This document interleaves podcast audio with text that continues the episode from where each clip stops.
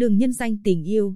Giáo dục mầm non và cả xã hội như đang choáng váng bởi những cái tát của người đàn ông ở Lào Cai giáng xuống một bé gái 2 tuổi. Lý do chỉ vì giữa bé và con của vị phụ huynh ấy đã tranh nhau đồ chơi khiến con anh ta khóc và trên tay có vết cắn.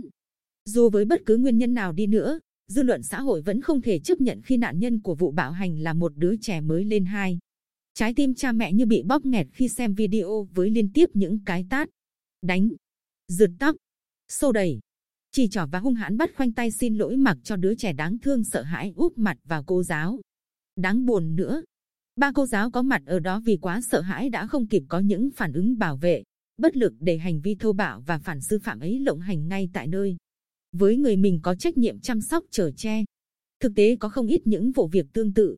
Khi phụ huynh sấn sổ với giáo viên, bạn bè của con khi con mình bị phạt hay bắt nạt và sau hành vi đó là lời giải thích thường là vì quá thương con hay sót con.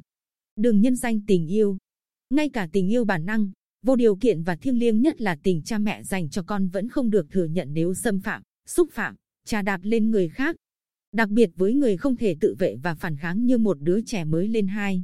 Theo các nhà tâm lý, trong xã hội ngày nay, một bộ phận phụ huynh có biểu hiện cực đoan, sai lệch trong cách yêu con. Việc yêu con một cách thái quá khiến đứa con có cảm giác mình là ông trời con.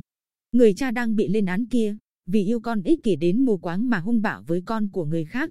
Mọi trẻ con đều xứng đáng được bảo vệ, yêu thương.